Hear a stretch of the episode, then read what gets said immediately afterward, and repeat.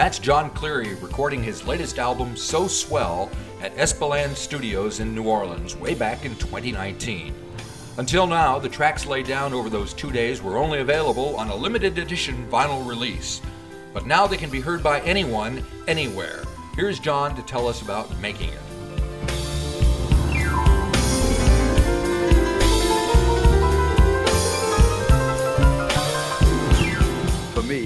It's already an old record. right, lot, right, right. A lot of stuff that goes on between the last note being played in the studio and and it actually shipping out as a finished record.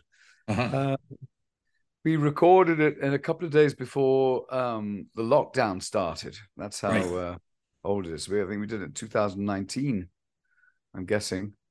Um, so um, so it's out now, and um, so we've been touring, and I play a couple of songs from the record on on the on the tour. Yep. And um, yeah, people like everyone I've spoken to seems to really really like it. It's How can they not? yeah, well, it was a very um, it was a very uh, honest, um, basic, old old fashioned recording right. approach. We basically yes. set up in a room uh, in two days and recorded a whole album, and um, and that was actually why I did it. That was the appeal to me because my last few records have been really studio records. I enjoy making studio albums.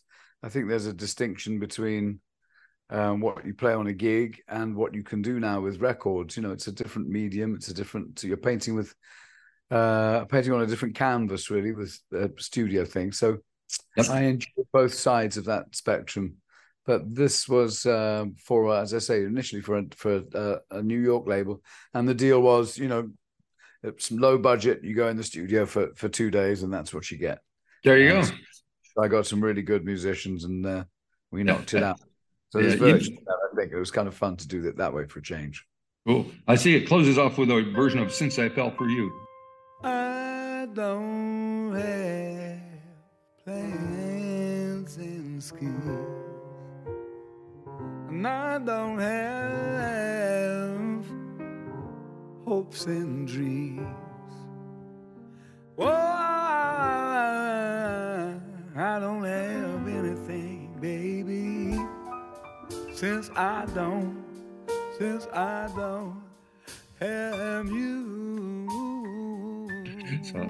Yeah, I love that song. I've just been I've been doing it on a, on my solo gigs.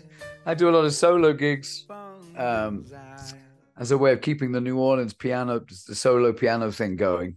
Right. It was it was um, starting to wane by the time I arrived. Really? In, here 40 years ago. And uh, there are some great piano players in New Orleans, but there are very few piano players who sing and can and play the traditional stuff. Gotcha. And so, um, apart from being a way to pay the bills, I think it's also um, um, important to, uh, if possible, to, to keep that thing going so people can actually come to a bar and hear traditional New Orleans piano playing. And but in that context, you know, I mix it up and right. I can do whatever I want really. So um, I love that all those lovely songs from that era. So uh, yeah. something I've been playing on the gig, and I just decided to to cut a version on the record. Cool, cool. Now tell me about the other folks you got playing with you on it. They're all I noticed they all their names all begin with J, so that's hides them all together. I was thinking I think if we start in Johnny, it's John, John, Johnny, James, and Jim. Yeah. And I, th- I, thought, man, it'd be great if we did actually ever went out and do any gigs. I could call the band the Faux Jays. yeah. Either F A U X or F O apostrophe, because there's four of us. So the Faux Jays. so, um, yeah. And um, great rhythm section. Right. James, uh, where to start? Well, I'll start with James Rivers. James Rivers is a tenor saxophone player, and we've been friends for many years. James is now 85 or 86. Righty. Or 87 even. Uh, still playing really, really great.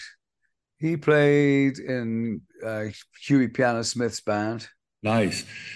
Um, he played on some of the classic, two of the classic Professor Longhair Mardi Gras records. Right. That's him on Big Chief and on Go to the Mardi Gras. He's also on Carnival Time by Al Johnson, which is a big Mardi Gras tune and he's also on second line, which is the other one of the other big. He plays on four of the major of the six big Mardi Gras tunes that get played every year Right, right. from the 1950s and 60s. Oh, he's the man. Yeah, he plays that old style. He plays the old kind of Lee Allen style. right. Um, yep. So he's real. So that's that's the tenor sax player. Um, Johnny Vidacovich and James Singleton are the drummer and bass player, and they really get hired a lot as a unit. They um, are really, really good at something that's quintessentially New Orleans, which is uh, an unusual approach to time. Where Ah. you, New Orleans is very laid back, as you probably know. Yep. very there's a way of playing here which can be really lazy where you kind of almost stretch and exaggerate time and then make it up again and it's a, an interesting approach they both played with professor longhair johnny vidacovich is on the crawfish fiesta record um, and they both also played with james booker they're on the last james booker record right, right. between Johnny, James, and James, I have the musicians that accompanied Allen Toussaint, Professor Longhair, Dr. John, and Huey Piano Smith, Right. and James Booker. Not a bad pedigree. Not a bad pedigree at all, but they're just, you know, they're working local musicians. There's lots of great rhythm sections here. But Yep. I, I, they have a certain thing that, that that they do that I really like. We've been playing together for years on and off. So that was the rhythm section I decided to use because I knew it would be fun. Right. And so, what were the sessions like? You, you recorded in two days, you said. So, it must have been just get in there and do it, right? Well, you know, that's two days is not very long. Right. and um it when you're deciding on what what material you're going to record which is the most decision most important decision you have to consider what you can pull off what's feasible for the time that you have and um i wanted to be fairly ambitious with some of the selections and but there was not going to be any rehearsal time Right. because they were on tour.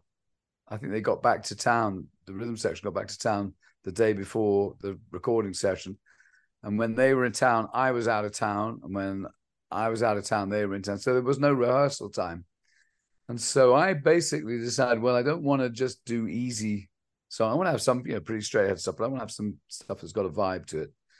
And so I basically made. There was not really any time to rehearse. We had two days that's not enough time to be in the studio learning the songs and so um i basically made in my i have a studio in my house my own recording studio so i made demos of all the songs and i played the drums and the upright bass and the piano and mixed them all and gave those to the guys and said this is how the this is these are the arrangements i want so we can once learn the arrangements and then we can you know we can adapt or change or whatever when we get in there Yep. so that's kind of what we did, really. So yeah, it was pretty much take after take, and we did the whole record in in two days. Gotcha. So, with the rec- that record has been recorded and in the in the can for a while. What are you doing now? Are you got working on anything new?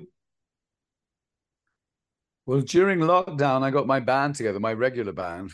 Right. And none of us had any gigs, you know, like everybody Yeah. else. So, so I said, well, come on, let's all get in the studio and just cut. Let's just record the tunes that we play on the show that we've never actually put on a record. Right. That was the idea. And um, and we started working on a on a new album, and it was going well until we had a hurricane. oh yeah, that'll slow things down. which ripped off part of my roof and deposited sort of half a swimming pool through the uh, back of my house right into my recording studio. And so that was a year and a half ago, and we're just at the point now where the construction's been finished, and I Yeah. can start putting the gear back in. And once that's done, I think hopefully in June, I'll be able to go back and start finishing the record we started Cool. two years ago. so then we'll have a new album. So that's been, we've been we get hurricanes every year here in New Orleans, Yes. and uh, this one just happened to to touch down right on my house, so that was bad news. But Yeah. Yeah. I- I- for a while, I lived in Florida, so I went through a few hurricanes myself. I know they're what it's like them. They're pretty ferocious when when they want to be. Yeah. Uh, we got a cyclone here in, in New Zealand. We had a horrible summer. Summertime here is in January, and it was just like it was terrible. W- weather's all wonky everywhere. Yeah, yeah. well, uh, yeah, where it's bad here, and hurricane season starts um, next week here in New Orleans. Yep. So uh, well, my studio will be done and completed and fixed just in time for hurricane season to start up. Nice. Nervously watch the weather forecast every day now for the next four, five, six, seven, eight months. Yep, yep, yep. Well, well, that's the way it goes, I guess, when you're living in New Orleans. So has the town changed? Because I remember when Katrina happened quite a while ago, and I that must have had a, a major effect on the city itself. Has it kind of bounced back? Is it a different place than it was pre-Katrina? Well, you know, places change. Um, so it's hard to say now, um, nearly 20 years later, right? Whether um, how, how, different things might be. At, at, the time, it was huge. It was a really, really, really, really big deal. Yep. Uh, and uh, it did change the city. I think you know there's the um, I can't remember the exact numbers, but a vast, vast number of people left the city and never came back. Gotcha. Yep. Yep. Were poorer New Orleanians, in whom is vested the large a, a large part of our tradition. Um, the population is back to pre-Katrina levels, um, but they're not New Orleans people. These people have moved here from elsewhere, and uh, which is great. You know, New Orleans has a history of immigration, and people are coming from different yep. cultures. But but it, the culture part is important thing because it did it did change the culture here. For example, we now have gigs that start at at eight o'clock in the evening. Right. Before Katrina, most gigs would start at eleven o'clock at night and go till three in the morning. Yeah. And so one gig I used to do in the back in the days with Johnny Adams would start at two o'clock in the morning and go to six o'clock in the morning. New Orleans, New Orleans not like anywhere else in the states. This was a late night town. Right. It was. Uh, it was even though we're in the deep south, it was kind of like the Wild West. you know, in many ways. It, so I don't know if it's as wild, right, and as funky as New Orleans will always be funky. It's it's great. I still love it. I love it, but Yes, I think it changed. I think it just, I think Katrina dragged New Orleans up to the present day where we were still kind of living 20 years behind everybody else. Gotcha. Yeah, that's interesting. All right. Yeah. It's a great, I was there once and I had the best greeting ever. I was arriving at the airport. It was like five in the morning, six in the morning. I was flying in from New Zealand. And uh, the first person I saw coming out of the airport was Allen Toussaint. it was it was yeah. it was no doubt about it. It was him, you know, because he looks like yeah. he, he, he, was all dressed up in his suit and t- shoes and the tie and everything. I was like, man, you can't beat that. Sandals and socks. He always wore he always wore a suit with sandals and socks. that, was, a trademark thing. Yeah. yeah. Yeah. There's nowhere there's nowhere in the world like New Orleans. Closest I found to New Orleans was Cuba.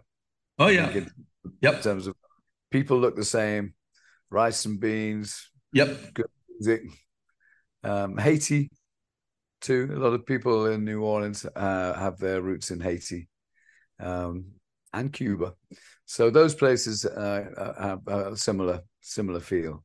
Right. I mean, of course, New Orleans became part of uh, the United States in the 1800s. Right. And so that process has been underway. But really, culturally, it's the northernmost part of the Creole world. Gotcha. Yeah. It's ironic. You think of New Orleans as being the deep south, Right. uh, culturally, it's actually the far north. Right. It's the far north of that Creole world that you find that goes from Veracruz in Mexico to right to Cuba and Martin, the French Guadeloupe, Martinique, and Haiti, and uh, yeah. Yeah, yeah. Well, we're, every place is north from down here. so, are you coming to coming back to uh, New Zealand anytime soon? Got plans? I really hope so. I really want to bring my band. Yeah. Um, and I think there, there are plans afoot to come to Australia uh, next year, 2004, and I'm hoping that the booking agents can uh, tie it up with some some New Zealand shows too, because it's such a beautiful part of the world, and I know there's a lot of music lovers there, um, and we're oh, yeah. so long overdue. Yep. And I want everyone to hear my band. I've got the killingest band. and um, I just want everyone to hear it. How good! I feel like I'm showing off it's like, can you believe how lucky am I to be up on the stage playing with these guys? All right, you know? well, bring them down here. We want to see. We want to hear. yeah, well, hopefully we'll make it work. Cool. Yeah. All right. Well, it's almost June, so you can start working on their next album that uh, you're talking about. And yes, yes, Yeah, we'll be ready. We'll be ready. Yep. All righty. Well, thank you very much for spending time with me. I really appreciate it. You're very welcome. You're very welcome. And I hope we get to see you down under. Yeah, you will. If you come down under, we'll see you. All right. All right. Thank you very, very much. much. Hey, bye-bye. Bye. Bye now.